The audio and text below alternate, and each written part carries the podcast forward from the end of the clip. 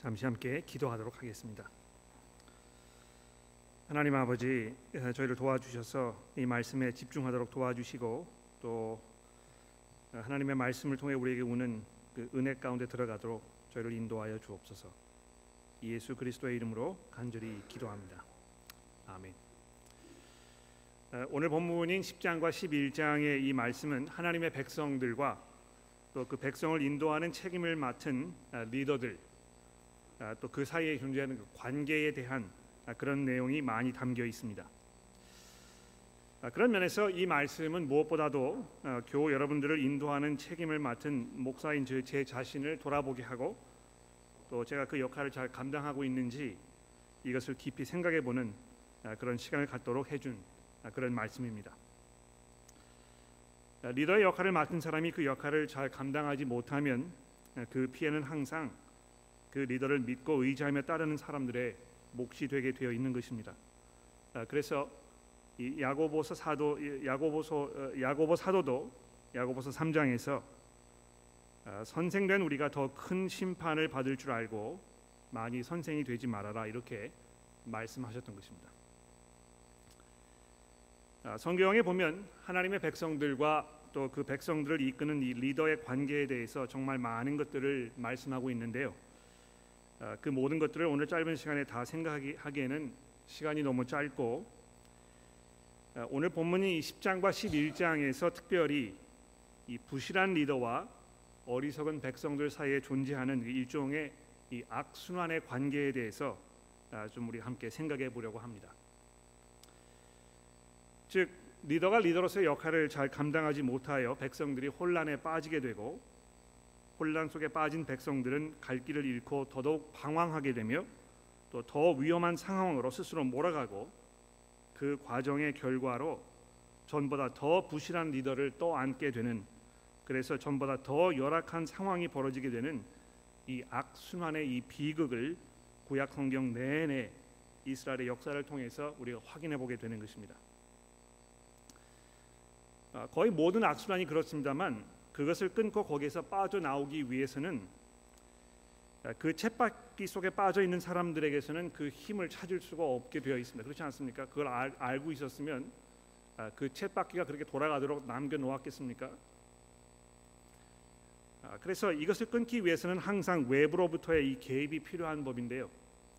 오늘 본문 말씀을 통해서 이 부실한 리더와 그 리더십 아래서 스스로 무덤을 파고 있는 하나님의 백성들의 그 안타까운 상황을 하나님께서 그냥 방치해 두시거나 스스로 알아서 해결하라고 외면하지 아니하시고 전권적으로 개입하셔서 그들을 구원해 내시려는 이 하나님의 그 뜨거운 사랑과 그 열정을 우리가 살펴보게 되고 또 그것을 통해서 우리의 소망이 인간에게 있지 아니하고 하나님께서 준비해서 보내신 그 아들 예수 그리스도 그분께로부터 온다는 사실을 이제 확인하는 그런 시간이 되기를 간절히 바랍니다.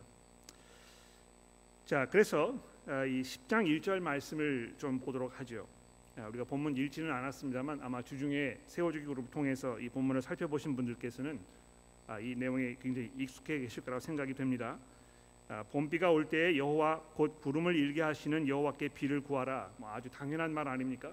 비가 오지 않아서 가뭄이 들면 하나님께 비를 구하는 것이 마땅하다 이렇게 설명하는 것인데 문제는 무엇입니까? 왜 하나님께서 이런 말씀하신 것입니까? 백성들이 당연히 하나님 앞에 이 기도하고 하나님께로부터 비를 구했어야 하는 것인데 그렇게 하지 아니하고 2절 말씀해 보시면 드라빔들은 허탄한 것들을 말하며 복술자들은 진실하지 않은 것들을 보고 거짓 꿈을 말한즉 그 위로가 헛되므로 백성이 양같이 유리하며 목자가 없으므로 곤고를 당하나니 내가 목자들에게 노를 발하며 내 숫염소를 벌하리라 이렇게 시작이 되고 있습니다.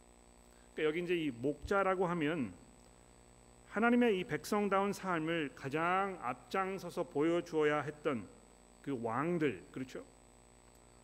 또 이 하나님의 용서의 은혜를 백성이 풍성하게 누릴 수 있도록 제사를 드리며 이 거룩한 삶의 어떤 그 실체적인 모습을 보여주고 가르쳐 줘야 했던 이 제사장들 그리고 하나님을 대변하여 하나님의 마음과 뜻과 계획과 생각을 말씀으로 선포하고 전해야 했던 이 선지자들 이런 사람들 다 포함하는 것일 것입니다. 근데 이 출애굽 사건 이후로부터 바벨론 포로 생활에 이르기까지 이어진 약 한 7, 800여 년의 이 이스라엘의 역사를 우리가 구약 성경 통해서 꾸준히 살펴보게 되면 이 지도자들이 한결같이 이 광야에서 금송아지를 만들었던 아론으로부터 시작해서 집합적으로 한결같이 모두들 자신의 역할을 감당하지 못함으로 하나님의 백성을 혼란의 이그 어, 구렁텅이로 반역의 길로 빠져들게 만들었던 것을 우리가 보게 되는 것입니다. 여기 2절에 보시면 이런 상황을 어떻게 설명하고 있습니까? 백성들이 양같이 유리하며 목자가 없으므로 곤고를 당하나니 이제 이렇게 설명하고 있는데요. 아, 생각을 해보면 이들이 정말 얼마나 큰 곤고를 당하였는지 아, 직접 경, 겪어보지 않은 여러분과 저도 아, 그 그들의 그런 그 걸어온 그 삶을 우리가 생각해 보면 우리의 마음도 아련해지는 것을 느끼게 되는 것입니다. 하나님께서 얼마나 그 백성들을 사랑하고 아끼며 귀하게 여기셨는지 우리가 생각해 보았을 때 이들의 이러한 무책임이 얼마나 큰 잘못인지 우리에게 뼈저리게 다가오지 않습니까? 아, 특히 1절과 그 2절 말씀해 보시면 이 혼란 속에 빠져버린 하나님의 백성들의 상황을 하나님 이외의 다른 것들 즉 뭐 이 우상이라든지 또는 이 점을 치는 거라든지 뭐 사주를 보낸 거라든지 아, 이런 것에 의존하는 모습으로 설명하고 있다는 점에 주목할 필요가 있습니다. 아까 말씀드렸듯이 당연히 하나님 앞에 비를 달라고 기도해야 됐을 것인데 그렇게 하지 아니하고 엉뚱한 것을 찾아서 도움을 요청하는 이들의 이러한 상황이 한편으로는 참 어리석고 안타까운 일입니다만 또 한편으로는 이들을 이런 지경에 이르도록 만든 리더들에 대한 분노가 이 하나님의 마음을 지금 뒤 흔들어 놓고 있는 것입니다. 하나님께서 이들을 뭐 어, 어, 이들을 향하여 진노를 내가 지금 참을 수가 없다고 3절에서 말씀하고 있지 않습니까? 교회 성도들이 하나님의 말씀인 성경을 통해서 하나님의 의도와 생각을 분명하게 전해 듣지 못하여 항상 이 신학적 오리와 혼란 속에서 허우적거리는 또 방황하는 그런 상황이 이스라엘의 역사와 별반 다르지 않게 느껴지는 그런 현실에 우리가 있는 것입니다. 아, 근데 하나님께서 과연 이런 그 상황을 그냥 마냥 내버려 두시기가 만무하지 않습니까? 그래서 이제 우리가 이 11장으로 넘어가게 되면 이 무책임하고 악독한 리더들을 향해서 하나님께서 취하신 그 조치들에 대하여 이제 말씀하게 될 것인데요. 아 근데 그렇게 하기 이전에 앞서서 다행히도 스가랴 선지자가 그보다 훨씬 더 앞을 미리 내다보면서 결국은 하나님께서 이 변화를 일으키시고 그 백성들을 구원하시고 그들을 환골탈태하여 하나님의 백성답게 그들이 합당하고 그 이름에 걸맞는 이 찬란하고 영광스러운 모습을 갖추게 될 것이라고 아, 또 그렇게 되도록 조치하실 것이라고 이 10장의 나머지 부분이 우리에게 말씀해 주고 있습니다. 그러니까 아, 이, 그 오늘 11장 마지막 부분은 어떤 그 놀라운 경고의 말씀이고 아, 우리가 정말 예, 우리 스스로를 돌아보면서 경청해야 할 그런 중요한 말씀입니다만 거기 가기 이전에 아, 너무 이렇게 마음의 동요가 일어나지 않도록 하나님께서 이 장차 다가올 그 영광스러운 그 미래에 대하여 하나님의 백성들이 기다리고 있는 이 놀라운 자리에 대하여 먼저 말씀하고 있는 것입니다. 그러니까 이 사람에 불과한 리더에게 실망을 하신 경험이 있으시거나 또는 마음의 상처를 입으신 분들이 계시다면 오늘 이 10장 3절 이하의 말씀을 통하여 하나님께서 사랑하시는 그 백성들의 삶에 일으키시겠다고 약속하신 이 약속의 내용을 묵상해 보시면서 여러분들에게 힘과 위로가 되기를 바랍니다. 어, 어떤 면에서 어, 이 10장의 나머지 부분은 어, 지금까지 이 스가랴서를 통해서 하나님께서 말씀하셨던 약속들과 이제 많이 중복되는 부분들이 있기 때문에 여기 그 내용을 제가 자세히 일일이 살펴보지는 않으려고 합니다. 다만 여기에서 이제 그 중요한 이 골자가 되는 두 가지 사실에 대해서 간단하게 말씀을 드려보도록 하겠습니다. 그러니까 이 3절 말씀에 보시면 이렇게 되어 있죠. 만군의 여호와 아, 그 무리 곧 유다 족속을 돌보아 그들을 전쟁의 준마와 같이 하리니 이렇게 되어 있습니다. 그렇죠? 그러니까 이 오합지졸 같았거든요. 그렇지 않습니까? 이 백성들이 양떼 목자를 잃은 양떼처럼 방황하고 헛것에 의존하며 제 가야 할 길을 알지 못하던 이 사람들 이 사람들을 하나님께서 전쟁의 준마와 같이 이 변하게 하실 것이라고 약속하고 있는 것입니다. 아 근데 이 10장 나머지 부분의 이 중요한 포인트는요. 그것만이 아니고 6절 날 말씀에 내려가 보십시오. 내가 유다 족속을 견고하게 하며 요셉 족속을 구원할 것이다. 그렇죠? 그러니까 지금 뭐 이 요셉 족속은 아, 북왕국 이스라엘 사람들 말하는 것입니다. 그러니까 이 스가랴 선지자가 뭐이 그 활동하였던 그 시대 70년 아, 포로 생활 그리고 그, 그 이전에 이제 이, 이 예루살렘이 멸망하기 이전에 아, 존재하였던 어떤 그 북왕국의 그 200년 전 정도의 그, 그 기간 그걸 다 합쳐 보면 벌써 한 300여 년 전에 다 망해버린 이 북왕국 이스라엘 사람들을 하나님께서 기억에서 지워버리지 아니하시고 다시 이들을 불러서 내가 그들을 구원할 것이라 이렇게 말씀하고 있는 것입니다. 그러니까 하나님께서 하나님의 백성들을 포기하지 않으셨다는 것입니다.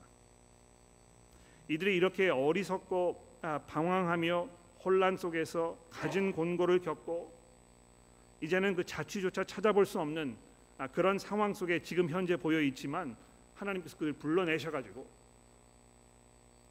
유다 족속을 돌보면서 그들 전쟁의 준마와 같이 변하게 하실 거라고 얘기하셨는데 거기에 더해서 뭐라고 얘기합니까? 6절 말씀해 보십시오. 내가 극률이 여김 같이 그들을 돌아오게 하리니 그들은 내가 버리는 일이 없음 같이 될 것이다.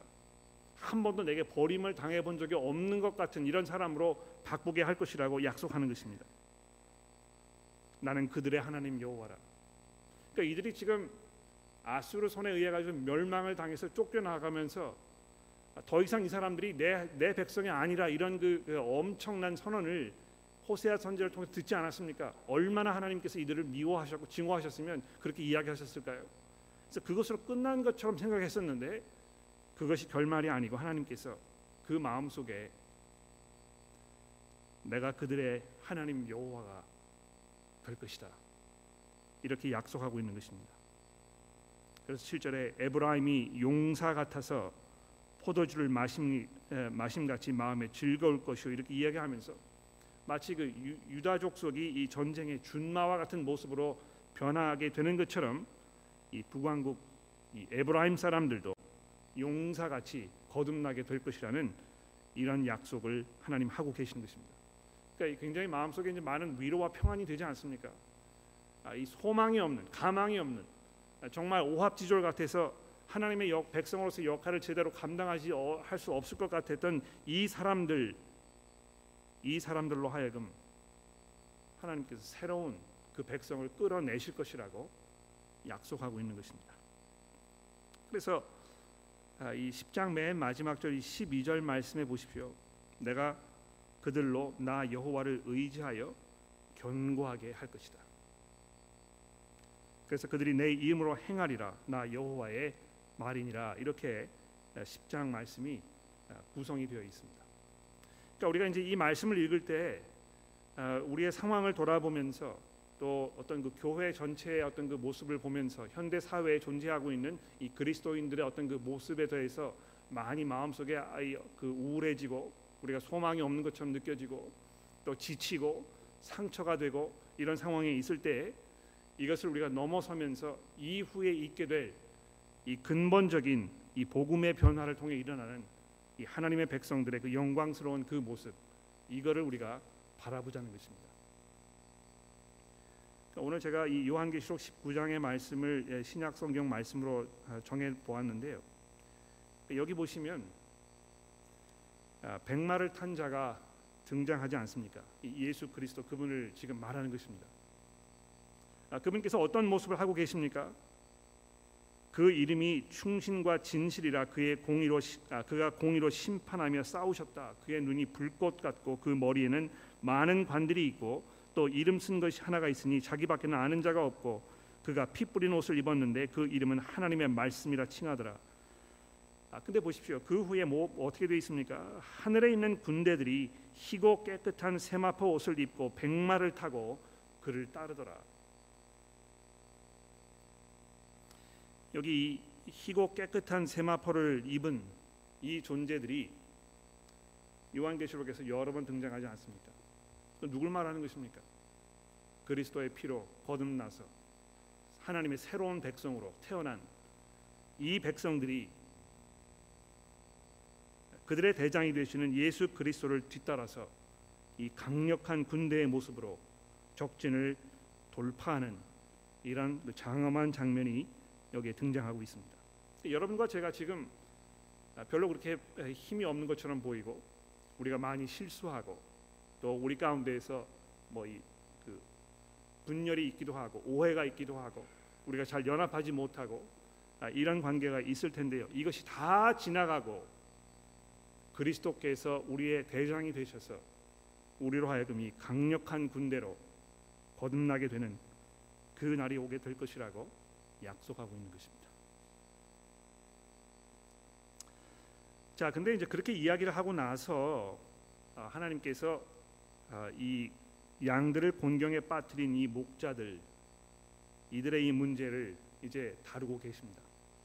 아주 혹독하게 다루고 계시는 것입니다.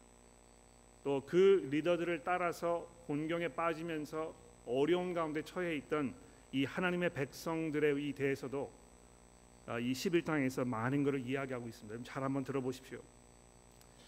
예, 이 11장에 오시게 되면 하나님께서 처음 이제 이 목자들을 쓰러뜨리시겠다 이렇게 단도직입적으로 선언하고 계시는 것입니다. 그러니까 여러분이 보십시오. 그 어, 교회를 다니시면서 어떤 그 교회 지도자들, 뭐 목사를 비롯해서 또 뭐 장로님들 또는 뭐 이뭐 뭐 교회 중요한 역할을 맡고 있는 이런 분들 아, 그들로 인해서 마음에 상처가 되는 일이 종종 있지 않습니까? 실망하게 되고. 근데 문제는 무엇입니까? 아, 그들의 그러한 그 모습, 무책임한 그런 모습, 이것을 하나님께서 그냥 끝까지 방치해 두지 아니하시고 그들을 쓰러뜨리시겠다고 말씀하신 것입니다. 그러니까 1절에 보시면 여기 레바노나 내 문을 열고 불이 내 백향목을 사르게 하라. 너 잣나무여 곡할지어다. 백향목이 넘어졌고 아름다운 나무들이 쓰러졌음이로라. 바산의 상수리 나무들아 곡할지어다. 무성한 숲이 엎드려졌도다. 목자들의 곡하는 소리가 나며 그들의 영화로운 것이 쓰러졌음이로다. 어린 사자의 부르짖는 소리가 나며 이는 요단의 자랑이 쓰러졌음이로다. 계속해서 지금 쓰러지는 것에서 얘기하고 있죠, 그렇죠? 여기 그 레바논의 이제 이뭐 백향목 또 바산의 바산의 상수리 나무 이제 이런 그 표현들이 아, 우리가 이제 익숙하지 않습니다만 아, 이사야서 2장 뭐 12절 이런 데 보게 되면 이것이 어떤 그 은유적인 표현입니다. 성경에서 아, 어떤 그 아, 영광을 다 독차지한 아, 그래서 정말 훌륭하게 보이는 높은 지위에 있는 뭐 이런 그 리더들의 모습을 지금 이야기하는 것입니다. 한번 생각해 보십시오. 이 아주 그 아름다운 나무들, 무성한 숲 이런 것들이 뭘 말하는 것이겠습니까? 이 땅에 깊숙이 이 단단히 뿌리를 받고 이 줄기가 곧고 힘차게 하늘로 솟아 올라가지고 잎이 아주 무성하게 된 그런 거대한 나무들 그들의 그 장관스러운 그 모습 한번 보십시오. 근데 하나님께서 그것들을 다 베어 가지고 쓰러뜨리시겠다고 말씀하시는 것입니다. 그러니까 왜 이렇게 하시는 것입니까? 어, 하나님의 백성들을 제대로 돌보지 아니하고 인도하지 아니하고 어려운 가운데로 몰아 아, 빠져버리게 했던 그들에게 지금 하나님 책임 추궁을 하고 계신 것입니다. 자, 그래서 어, 이 11장 이제 나머지 그 4절부터 쭉 내려가시게 되면 아, 여러분이 뭐 주중에 이제 그 세워주기를 통해서 이 내용을 자세하게 살펴보셨는지 모르겠습니다만 여기 이제 보시면 그, 그 연극에 왜 1인극이라고 있죠, 그렇죠? 그러니까 이제 그 한 사람만 무대에 올라가서 처음부터 끝까지 아, 이 하는 것입니다. 그러니까 이 배우가 등장 인물이 한 사람밖에 없어요. 뭐 판토마임이라고 하기도 하고 뭐 그러는데요. 그러니까 이제 하나님께서 스가랴 선지자에게 너 이스라엘 백성들에게 가서 그들 앞에서 1인극을 좀 해봐라. 아, 이렇게 지금 명령하셔서 스가랴 선지자가 두 가지 1인극을 지금 하고 있는 것입니다. 이 첫 번째 1인극이 4절에서 아, 시작이 되고요. 두 번째 1인극은 15절에서 시작이 됩니다. 근데 이 두 가지 이 그 1인극이 서로 완전히 반대되는 그런 내용을 담고 있어요. 그러니까 제가 나중에 설명드리겠습니다만 잘 한번 들어보십시오. 4절 말씀부터 보겠습니다. 나 여호와 나의 하나님이 이르시되 너는 잡혀 죽을 양떼를 먹이라. 아, 즉그 목자가 없어가지고 지금 이제 도살장에 끌려가서 아, 이 죽게 될 이 양들 그 양들을 다 맡아가지고 그들의 그 목자 역할을 하라는 것입니다. 아, 사들인 자들은 그들을 잡아도 죄가 없다 하고 판자들은 말하기를 내가 부유하게 되었은즉 여호와께 찬송하리라 하고 그들의 목자들은 그들을 불쌍히 여기지 아니하는도다. 이 잡혀 죽을 이 양들의 불쌍하고 처량한 이 신세를 보십시오. 아무도 이들을 돌아보려고 하지 않는 것입니다. 여러분 마치 그 아, 요즘 뭐 이런 이야기 많이 하지 않습니까? 이 비인류적인 대기업들이 인간을 상품화 시켜가지고 노예화 시키는 그런 장면. 그러니까 이들을 혹사시키면서 임금을 지불하지 아니하고 열악한 작업 현장에 현장에 몰아 넣으면서 거기에서 사고를 당해도 하소연할 데가 없는 어떤 그 힘없는 이 노동자들의 어떤 그 이야기 이런 거 아마 여러분 많이 들어보셨을 것 같아요. 마치 그런 상황인 것 같아요. 그냥 사람들을 사고 팔고 거기에서 남는 이익으로 자기 배를 채우고 사람들이 거기에서 어떤 희생을 당하는지 고통을 당하는지에 대해서는 아무런 관심도 없는 이 악독한 이, 이 사람들 이 사람들에 비해서 비교하면서 이스라엘의 지도자들을 지금 얘기하고 있는 것입니다. 이 목자들이 도무지 그 양들을 불쌍히 여기지 않는 도무지 그들을 사랑하지 않는 그래서 잡혀 죽을 신세바로 전락한 이 양들 이 양들을 하나님께서 스가랴 선지자에게 어떻게 하라고 말씀하십니까? 그들을 떠맡아서 그들을 내가 먹이라. 그들을 약 목자 노릇을 하라. 그러니까 이거 여기 보시면 그 백성을 향한 하나님의 그 마음이 담겨 있는 것입니다. 그렇죠? 이 고아와 같은 목자가 없는 이 양떼를 아무도 맞지 않으려고 하는 이 양떼를 하나님께서 스가랴 선자를 통해서 내가 맡겠다고 이렇게 말씀하신 것입니다. 자, 근데 6절에 넘어가 보십시오.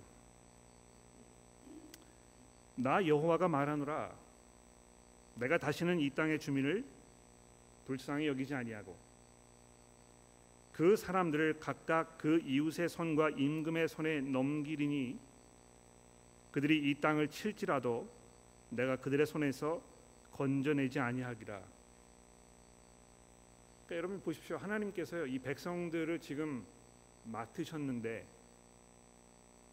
어찌된 영문인지 맡으시겠다고 한 때로부터 이 6장 6절 이 사이에 어떤 일이 벌어져서 하나님의 마음이 바뀐 것입니다. 그러니까 이 6절의 이 섬찟한 이 말씀 들어보십시오. 내가 다시는 이, 불, 이, 아, 이 땅의 주민들 즉 그 양들을 말하는 것이죠. 이들 불쌍히 여기지 않을 것이다.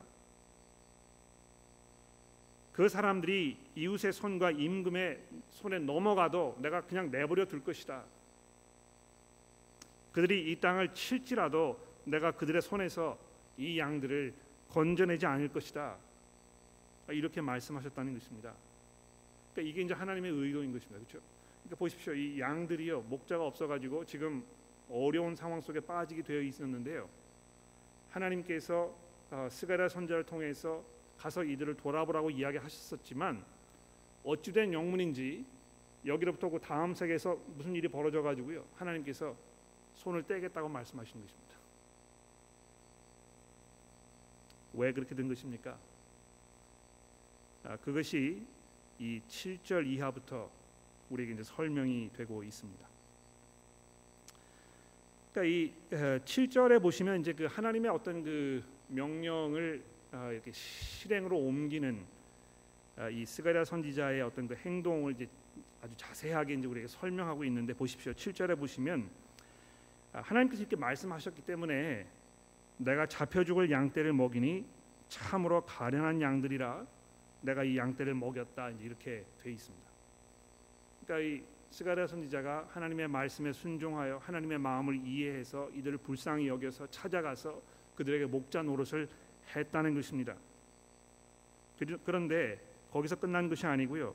7절 말씀해 보시면 목자의 지팡이에 예, 지팡이 두 개, 이 막대기라고 되어 있습니다만 아마 이 목자들이 사용했던 그 지팡이를 얘기하는 것 같아요.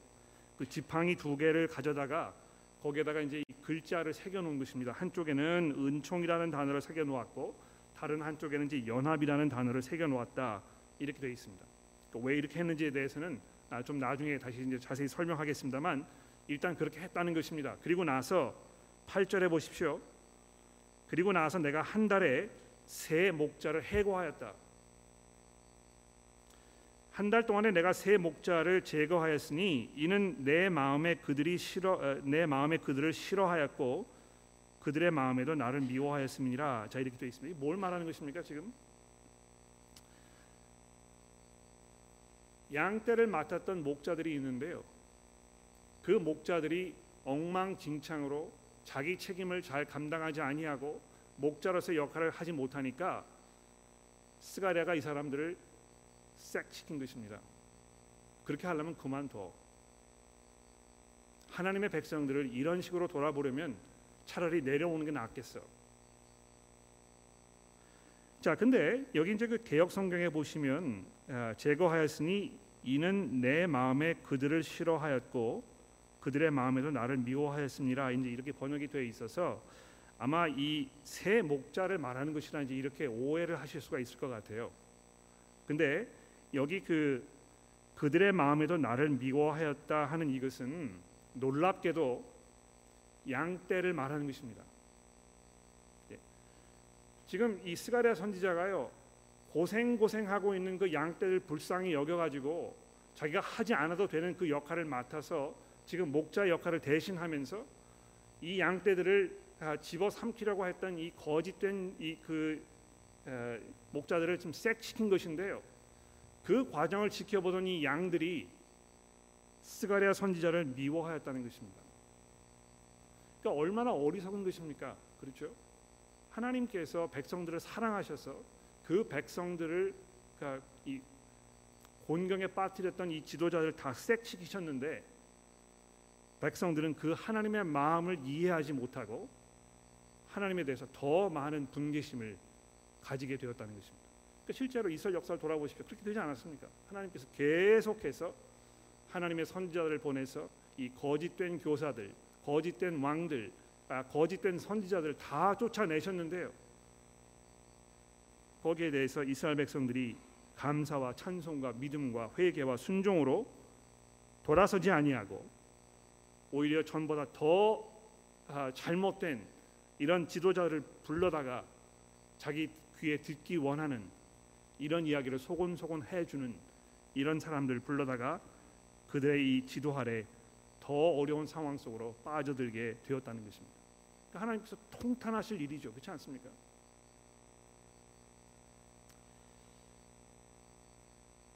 그래서 구절 말씀에 이렇게 되어 있습니다. 내가 이르되 내가 너희를 먹이지 않을 것이다. 죽는 자는 죽는 대로 망하는 자는 망하는 대로 나머지는 서로 살을 먹는 대로 두리라. 그러니까 여러분이 보십시오. 이 하나님께서 이 세상을 바라보시면서 하나님을 내쳤던 이 세상 사람들을 향하여 어떤 조치를 취하셨습니까? 예, 인간의 잘못이 무엇입니까? 아, 이 에덴 동산 이후로부터 하나님이 계시지 않아도 얼마든지 우리가 우리 나름대로 우리의 삶을 살아갈 수 있으니까 참견하지 마시고 그냥 내버려 두라고 이렇게 얘기한 것입니다. 그러니까 하나님부터 독립을 선언한 것이죠, 그렇죠? 근데 거기에 대해서 하나님께서 어떤 조치를 취하셨습니까? 임시로 당분간 그렇다면 너희들 마음대로 한번 해봐. 그것이 얼마나 고통스러운 일인지 그것이 얼마나 참담한 결과를 너희 삶 속에 가져오게 될 것인지 너희가 직접 경험해 보고 그것이 얼마나 고통스러운 일인지에 대해서 한번 아, 경험해 봐 이렇게 이 세상을 지금 심판하고 계신다는 것입니다. 그러니까 하나님께서 왜 이렇게 나타나셔 가지고 이 모든 걸 다 정리하시고 세상에 정의를 구현하시고 우리에게 좀 더 나은 삶을 주시지 않는가 이렇게 생각하고 계십니까? 하나님께서 어, 어떤 면에서 이제 뭐 이렇게 말씀드리면 좀 섭섭한지 모르겠습니다만 본때를 보여주고 계신 것입니다. 네. 우리가 원하는 것을 그대로 주시는 것입니다. 우리가 하나님께로 독립을 선언했을 때 그것이 얼마나 우리의 삶을 피폐하게 만들며 우리를 고통으로 몰아넣게 되는 것인가 이것이 얼마나 많은 혼돈, 혼돈과 또 고통으로 우리의 삶을 몰아가는 것인가에 대해서 말씀하고 있는 것입니다. 그러니까 이 교회가 교회 안에서 막 혼돈스럽고 혼란스럽고 어지럽고 이렇게 되는 것은 무슨 이유이겠습니까?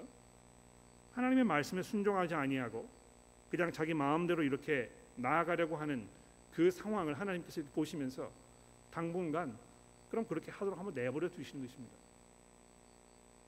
그러니까 교회가 어지럽거나 복잡하거나 여기에서 많은 문제들이 생기면 뭘 해야 되겠습니까? 말하기를 그만하고 회개하는 것입니다. 그렇게 해야 문제가 해결되지 않겠습니까?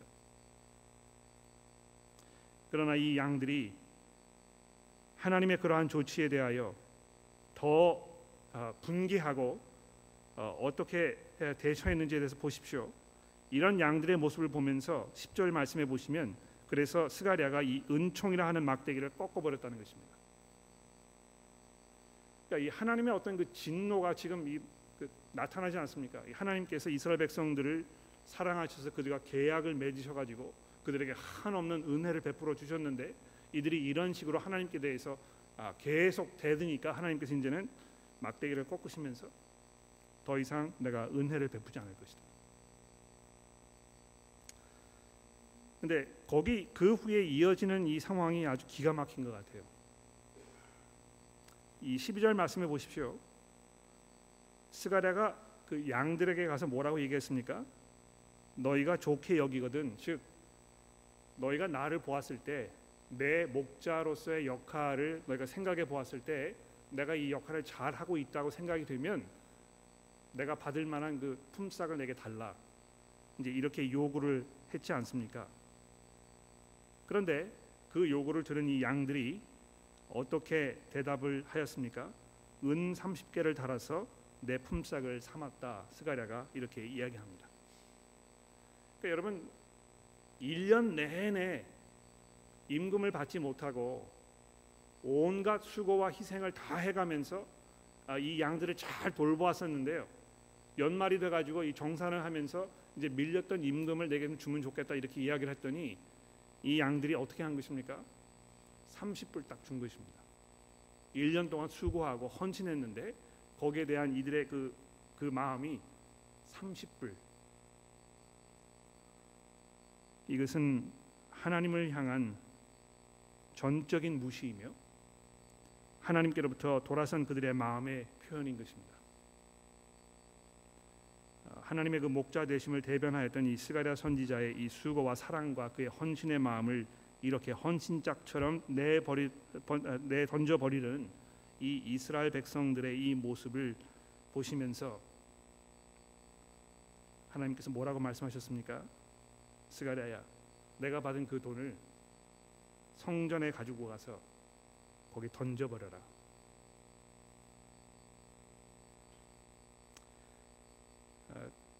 마태복음에서 마태가 가론 유다의 사건을 이야기하면서 이 스가랴 선지자가에게 벌어졌던 이 상황을 설명하고 있는 것이 예외가 아닙니다. 그렇죠? 그 당시에 그 이스라엘 백성들의 지도자였던 바리새인들과 서기관들, 제사장들 이들이 어떻게 한 것입니까? 참 목자로 이 땅에 오셨던 그 예수 그리스도 그분 그분을 내 팽개치며 그분을 십자가에 못 박으려고 대들었을 때에 하나님께서 뭐 가론 유다는 그것을 이해하지 못했을 것입니다. 아, 뭐 오히려 그의 행동은 자기의 어떤 그 어리석은 잘못 여기에 대한 어떤 막심한 후회 뭐 이런 것의 표현으로 그렇게 한 것이었겠습니다만 그 표현을 통해서 하나님께서는 이 성전으로 대표되는 그 당시 이스라엘의 지도자들의 그 패역함, 그들의 그 잔혹함, 하나님에 대한 이 철저한 어떤 그 불신과 그들의 그 배신 이런 것에 대한 그 심판을 선언하고 있는 것입니다. 거기에 동전을 던져버림으로 인해서 이제 계약이 완전히 끝났다는 그리고 나서 14절에 보십시오. 내가 또 연합이라는 둘째 막대기를 꺾었으니 이는 유다와 이스라엘 형제의 의리를 끊으려 하면이라. 이제 완전히 풍지박산이 된 것이죠, 그렇죠? 이 하나님의 백성들이 한 민족이었는데 아, 이런 식으로 계속해서 어, 하나님의 그 목자 되심을 아, 인정하지 않으려고 하니까 하나님께서 이 연합이라는 막대기를 부러뜨리시면서 이 백성들이 와해되는 다 흩어지는 도무지 연합하지 못하는 이런 상황으로 몰아가신 것입니다. 자, 그것이 이제 그 첫 번째 아, 이그 1인극이 되겠고요. 두 번째 1인극은 이제 15절에 시작이 되는데 이건 이제 정 반대입니다. 그러니까 이 첫 번째 1인극에서는 스가랴가 지금 누구를 아, 누구의 역할을 하고 있는 것입니까? 하나님의 역할을 하고 있는 것입니다. 그렇죠? 그런데 이 두 번째 이 1인극에서는요. 이제 역할이 바뀌어 가지고요. 어떻게 되는지 보십시오. 여호와께서 내게 이르 15절입니다. 또 너 어리석은 목자들의 기구를 빼앗을지니라. 여기 이제 빼앗는다 이렇게 되어 있는데 빼앗는다기보다는 이 어리석은 목자들이 쥐고 있던 그 지팡이를 내가 넘겨 받아라. 그거 내 손에 쥐어라. 그래서 아, 이 어리석은 목자의 역할을 이제 하라는 것입니다. 근데 이 어리석은 목자의 역할이 어떤 목자입니까? 이 16절에 보시면 내한 목자를 이 땅에 일으키리니 그가 없어진 자를 마음에 두지 아니하며 흩어진 자를 찾지 아니하며 상한 자를 고치지 아니하며 강건한 자를 먹이지 아니하고 오히려 살찐 자의 고기를 먹으며 그 굽을 찢을 것이다.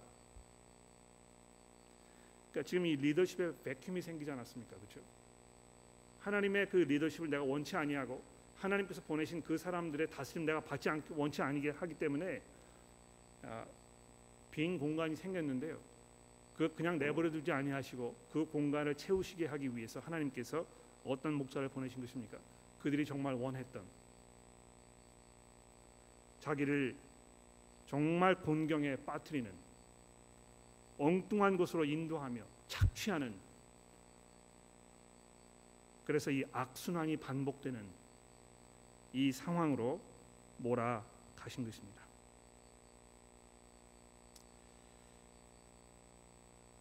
왜 이 말씀이 스가랴의 이 부분에 있는 것입니까? 아, 이걸 통해서 우리가 뭐 뭘 생각해 봐야 되겠습니까?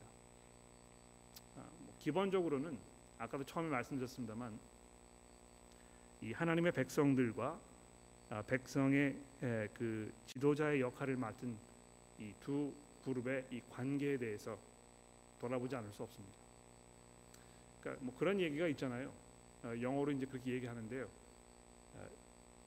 people deserve a kind of leader who represent themselves. 무슨 말입니까? 아, 그 백성의 어떤 그 상태, 상황, 처해 있는 형편 이런 것에 걸맞는 지도자가 그 백성들을 다스리게 되어 있다는 것입니다. 그러니까 뭐 지도자를 손가락질하고 이제 뭐 한국의 이제 정치를 돌아보시면 아, 뭐 이 지도자를 손가락질하고 아, 뭐 그들 이제 막 비난하고 이제 그렇게 하는데 결국에는 그것이 자기 얼굴에 침 뱉기라는 것입니다. 그러니까 이것이 하나님의 어떤 그 심판의 방법인 것 같아요. 우리가 하나님의 말씀에 순종하지 않으려고 할 때, 또 그 말씀에 우리 스스로를 비춰보면서 우리가 지금 어떤 상황에 있는가를 잘 돌아보지 않으려고 할 때, 아, 그것이 우리를 혼란 속으로 몰아넣게 되고 그 혼란이 악순환으로 거기에 걸맞는 리더가 태어나게 되고 또 그것이 아, 이 악순환을 가속화시키고 그래서 점점 점점 이 삶이 피폐해지는 이런 상황이 전개되는 것입니다. 인간의 힘으로 이것을 끊을 수가 없다는 것이죠, 그렇죠? 그러나 아까 우리 10장에서도 말씀드렸습니다만 얼마나 다행입니까? 하나님께서 개입하셔서 전적으로 하나님의 방법으로 하나님의 때에 하나님께서 예배에 놓으셨던 하나님의 메시아를 이 땅에 보내셔서 친히 그분으로 하여금 인간의 힘으로는 감당할 수 없었던 이 백성들의 삶을 송두리째 변화시키시는 그래서 우리로 하여금 정말 이 은혜의 자리에 나아가게 되는 정말 하나님의 백성으로서의 본연의 모습을 갖추게 되는 그 놀라운 변화를 일으키시는 이 하나님의 은혜를 우리가 기대하게 되는 것입니다. 그리스도께서 이 땅에 오셔서 우리를 대신하여 죽으시고 우리로 하여금 거듭나게 하셔서 하나님의 백성으로 삼으시는 우리를 자기 하나님의 자녀로 삼으시는 이 놀라운 자리에 우리를 인도하셨습니다. 아, 우리가 사람으로부터 실망하게 될 수 있을지 모르지만 한 번도 실수하지 아니하시는 실패하지 아니하시는 이 예수 그리스도 그분을 바라보면서 우리가 소망과 믿음으로 그분께 의지하게 되기를 간절히 기도합니다. 기도하겠습니다.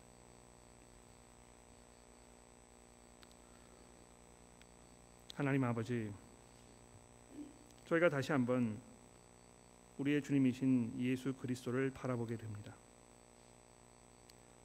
우리를 사랑하셔서 아, 자기의 목숨을 내어놓으셨던